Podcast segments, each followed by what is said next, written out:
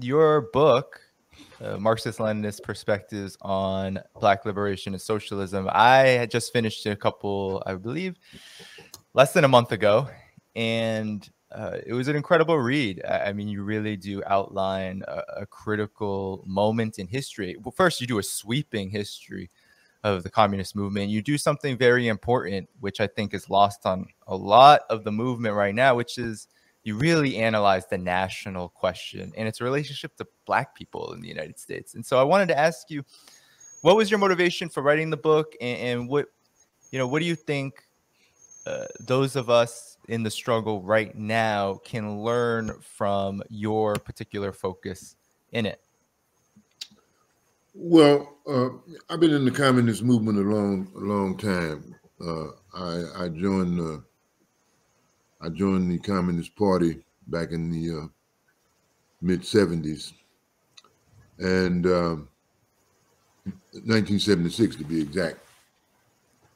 After I came out of prison, and I, I considered myself a communist before, you know, before then. Uh, I started considering myself a communist around nineteen sixty-six. But anyway, my point is this here, is that the uh, uh, the whole entire time I'd been in the Communist Party, uh, I, I, had, I had considered this one of our, our weak points. And that was uh, uh, the position on the national question seemed to me to be very unclear, you know. Mm. Uh, it, it was like... Uh, talking about a shadow without, without, and not talking about who cast the shadow. You know, mm-hmm. we they was we, we were saying, and I'm including myself. We, we were saying that the, you know, the Black Liberation Movement uh, had aspects of the national question. it was it was so Black people were a national question without a nation. Mm-hmm. and, and and and to me, that's a very uh, odd formulation. Uh, that's like talking about disembodied motion. You know, uh, how you going to have a, a national question without a nation? And so I, I started looking into, you know, looking a little bit deeper into the literature, and uh, I, I, I I saw that the uh, that that the that the Comintern and the communist movement in the thirties had a very definite Uh, position on this, and so that's that's that's that's what got me originally involved.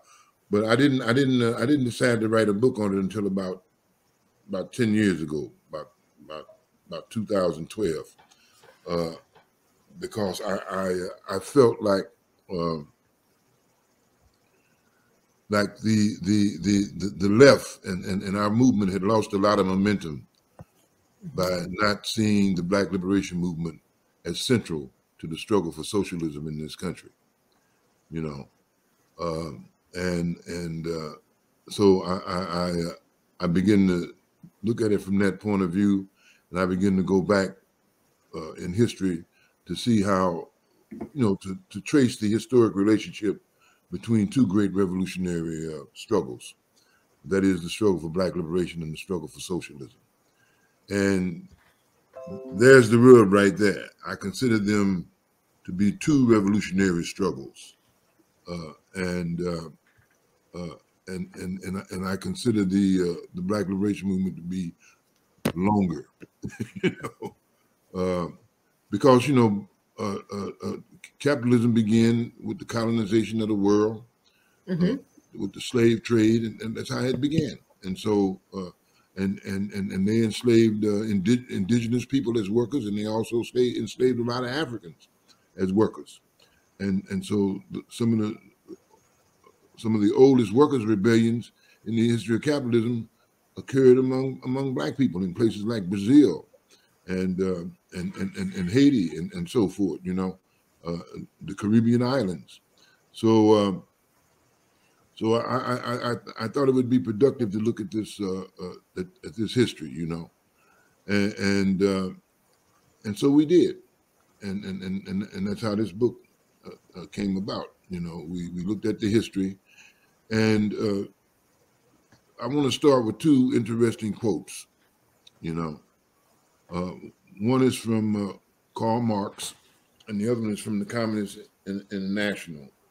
that was formed after the Bolshevik Revolution. Uh, you know, the Communist Manifesto says workers of the world unite.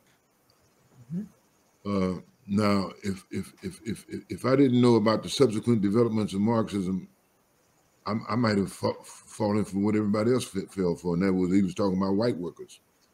But he wasn't talking about white workers. He was talking about workers of the world.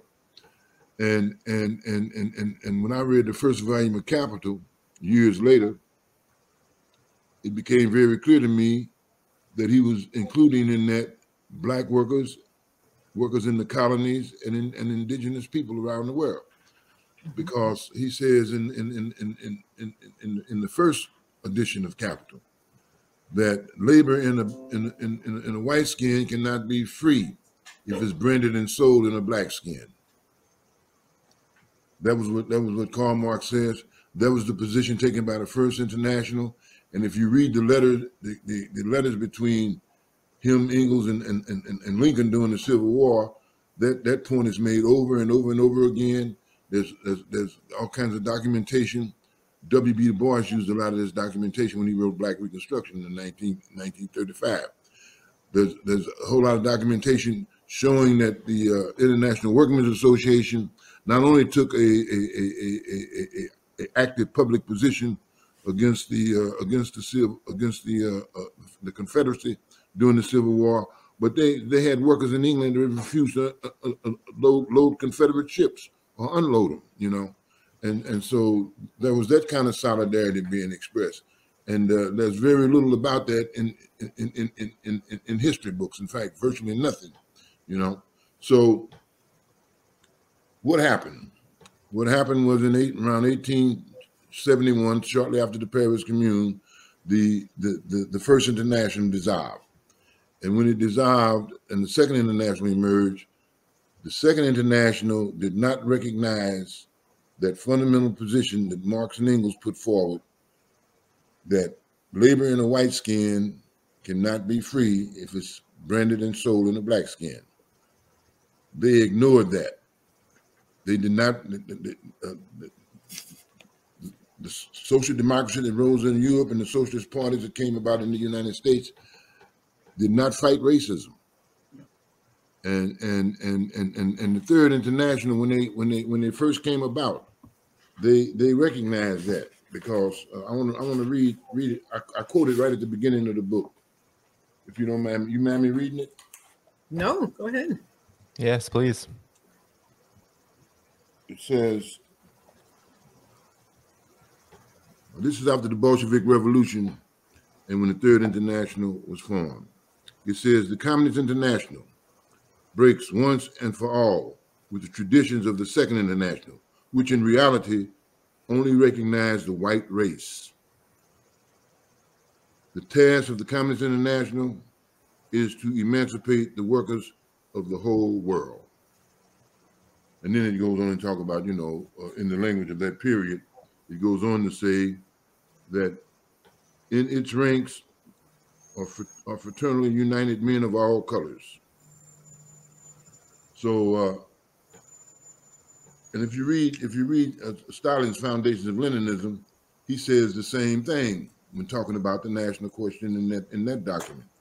He says that uh, the national question, as it was being addressed by the Social Democrats, uh, they only they only dealt with white people. You know, they dealt with Ireland, Poland, places like that. The people in the colonies and and and and and, and uh, black people in the United States were not dealt with. And so, in my book, I, I, I'm I'm saying that that that proposition that was originally put forward by the First International, that labor in a white skin cannot be free if it's if it's branded and sold in a black skin. I'm saying that that is part of the revolutionary essence of Marxism, and that that revolutionary essence was violated and betrayed by the Second International, and it didn't get restored and brought back until the Third International emerged after the Bolshevik Revolution, because the Bolshevik Revolution recognized that there was no road to socialism without the, a national liberation movement, without the freeing of the colonies and the nationally oppressed people under capitalism imperialism.